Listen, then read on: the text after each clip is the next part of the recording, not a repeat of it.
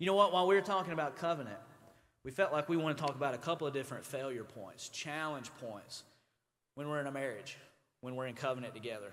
And these are things that are near and dear to our heart because these are things that we didn't read in the book. We've lived these things out by trial and error, sometimes getting it wrong before we got it right.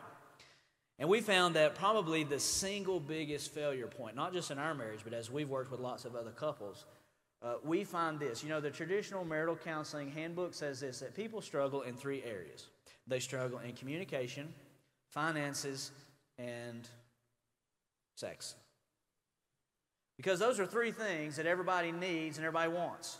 But here's what we have found is that although money can be challenging and sex can be particularly challenging, those two things tend to work themselves out if we can start communicating. And so we have learned, and we've experienced in our marriage and working with other couples, that when we get better at communicating, a lot of other things start getting better on their own. And so we actually want to talk to you some this morning as a congregation about communication. And so this is something that in our personal marriage we really, really struggled with. And so to give you some context, for a lot of years in our marriage, Holly and I, we sometimes had fun together because we like to laugh and cut up. And you can't tell, we like to sing songs and giggle. And we worked well together. So when you put us in the church working, man, we could get it done. But we were roommates. And so she had her life, I had my life. We were meeting up at home. And by God's grace, we happened to produce a couple of kids out of that. But I wouldn't say that for the, the, the starting years of our marriage that we were actually in a meaningful relationship with one another. We had some good things, but we weren't really going through life together. When our storm came, we had to rebuild from the ground up. And where we started was communication. Because we found out we were actually quite terrible at telling each other what we really thought and how we really felt. So I'm actually going to let Holly pick it up from right here and so, talking about communication, Holly, why don't you tell us what was the biggest thing that you learned about communication in our marriage as a wife?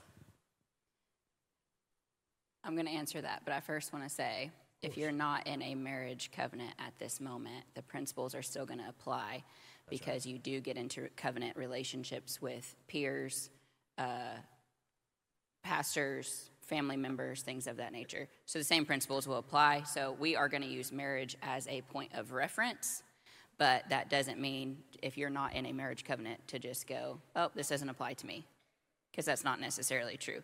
The same tools can apply across the board. So I have used some of the same things with Jordan that I use with Jordan with other relationships in my life as well. So I just want to say that as a prerequisite. Okay, the first thing I did was I laid down what I thought my position was in the covenant of marriage and picked up the one that God designed for me. And so I had a preconceived idea of what I could bring to the table inside of our marriage. And um, after we had some challenges and had to get um, some help, I realized I was actually carrying the wrong thing within the marriage. And so, for instance, God makes it pretty clear that there is a husband and a wife role. I tended to lean more into the husband role, um, solving things, solving problems, uh, making decisions, things of that nature was not um, a problem for me. Yeah. And so I just picked that up as I can do it, I can get it done rather than sitting in the seat that God designed for me. And so, in doing that, um, I became frustrated. He became frustrated, but I didn't know that I had picked up the wrong thing. Does it make sense? It does. And so, practically, what I did was I learned the power of the scripture that's in Ephesians 4, where it says, but speaking the truth in love, we are to grow up in all aspects into Him who is the head, Christ. That speaking the truth in love was like a light bulb moment for me. And so, you guys know I was raised in a pastor's home and um, around church my whole life.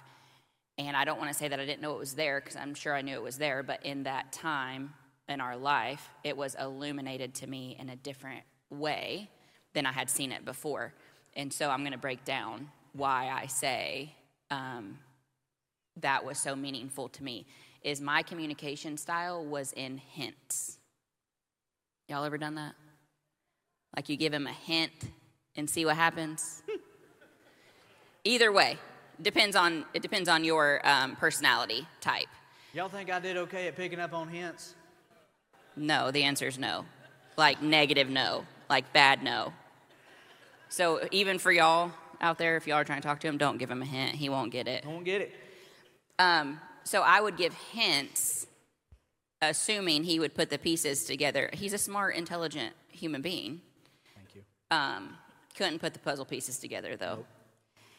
And so I was so caught up in saying the right thing that I missed out on saying the truthful thing. And so, what that means to me is that I would make sure it was formulated just right in a way that I thought maybe he could hear it to receive it, but it wasn't really how I felt, or it wasn't the fullness of my feeling or my expression. And so, I had to learn the difference, and I had to learn what does truth and love actually mean. And so, truth is a person, right? Jesus. And we align ourselves to that person of truth. And so, when you speak truth in love, it always ministers grace, even when it's hard to hear. And so, if you know when you're speaking the truth in love, when it's not just graceful to the person that you're telling, but it's graceful for the person saying it as well. And so, the mistake that I made is I would put grace on it for him to receive it, but was internally frustrated the whole time right? Because I wasn't actually sharing what was really truthful. And this, I'm giving a broad stroke here, okay? This is like the last time I spoke. I tend to get on these touchy subjects a little bit. So I'm just gonna say this. Don't fall into the mud of my truth versus his truth. Okay, we know that's a thing these days. That's really big in the um, mental health world will just speak your truth and they'll speak their truth. Okay, there's only one truth. Okay? There's one yes, truth ma'am. and then your feelings. Okay?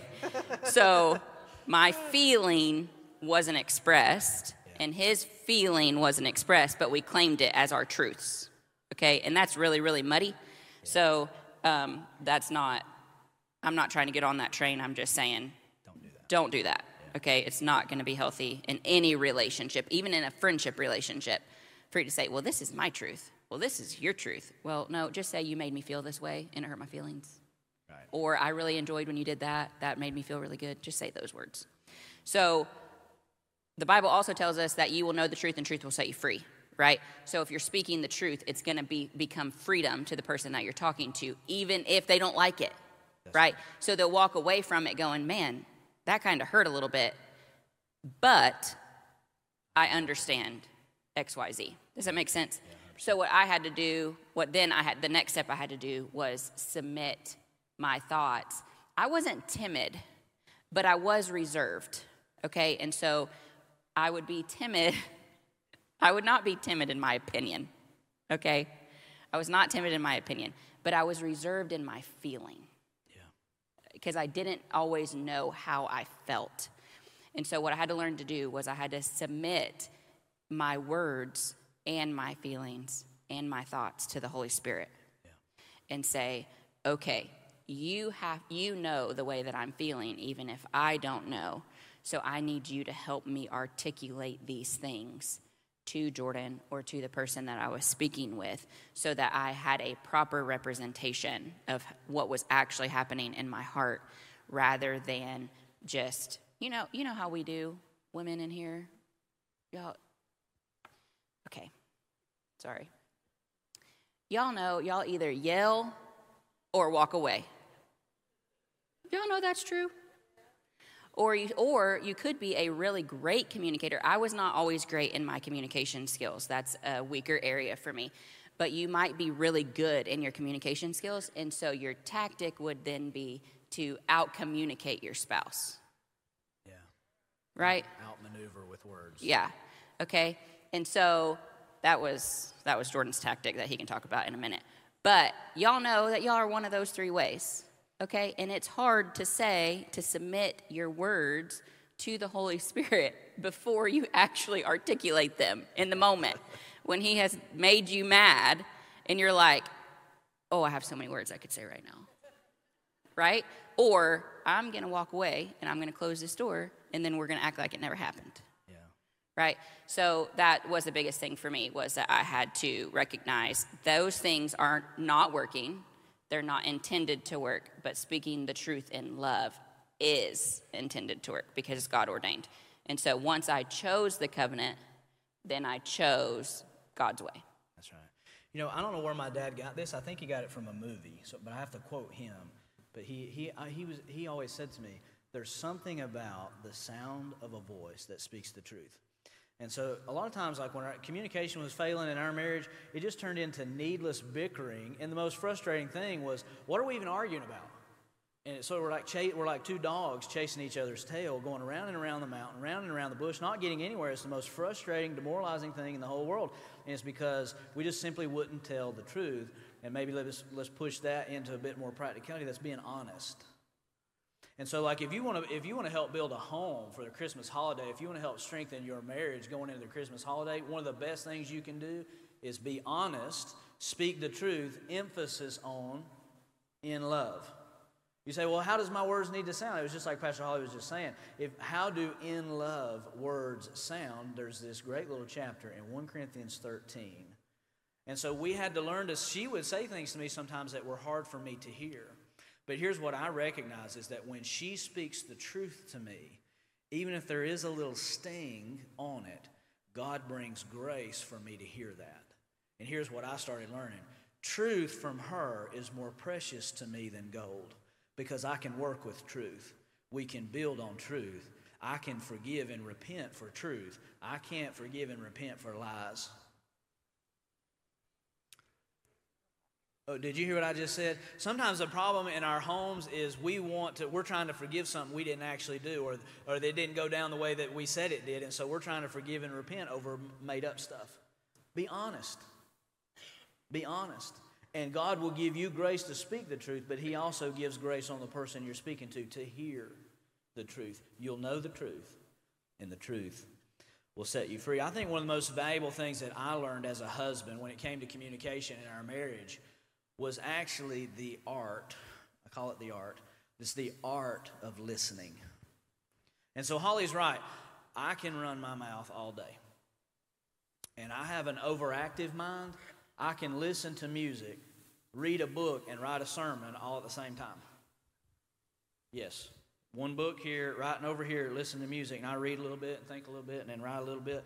And so when we would go to argue, you couldn't outmaneuver me. I'd have made a great lawyer just argue all day and it's just for no reason. I'm just going to outmaneuver you. I'd outtalk you. I got better vocabulary got better strategy. And so here's one of the things i had learned when it comes to communication i need to shut up. Now don't look at your spouse right now but have you ever wondered like you ever been in the middle of an argument saying i wish you'd just be quiet and let me say what i got to say here's what i learned about listening. When i'm listening I'm saying something even though I'm silent. I learned as a husband if we're trying to grow communication, we're trying to grow in honesty, we're trying to grow in love, then one of the best things I can do is listen. Because when I'm listening, what I'm saying is I care about what you're saying to me. I'm giving my full attention because what's important to you is important to me. Y'all are not amening me right now, but some of y'all got out of the bed today because you needed to hear what I just said. How do I listen? The first thing that I would do is take this right here, and if you have to, go put that in another room. We both were workaholics, and that phone ringing all the time. Turn that off and set that down. And when she's talking to me, instead of going, mm hmm, yeah, I hear you. when I would listen to her, I would turn towards her and put my attention and my focus on her, put my eyes on her. And when she's saying things that I need to hear, I may not have to say anything, but I'm looking at her, giving her my attention, using using what? Using my body and my mind to communicate to her that what you are feeling and what you are thinking is more important to me right now than anything else. Because listening says something.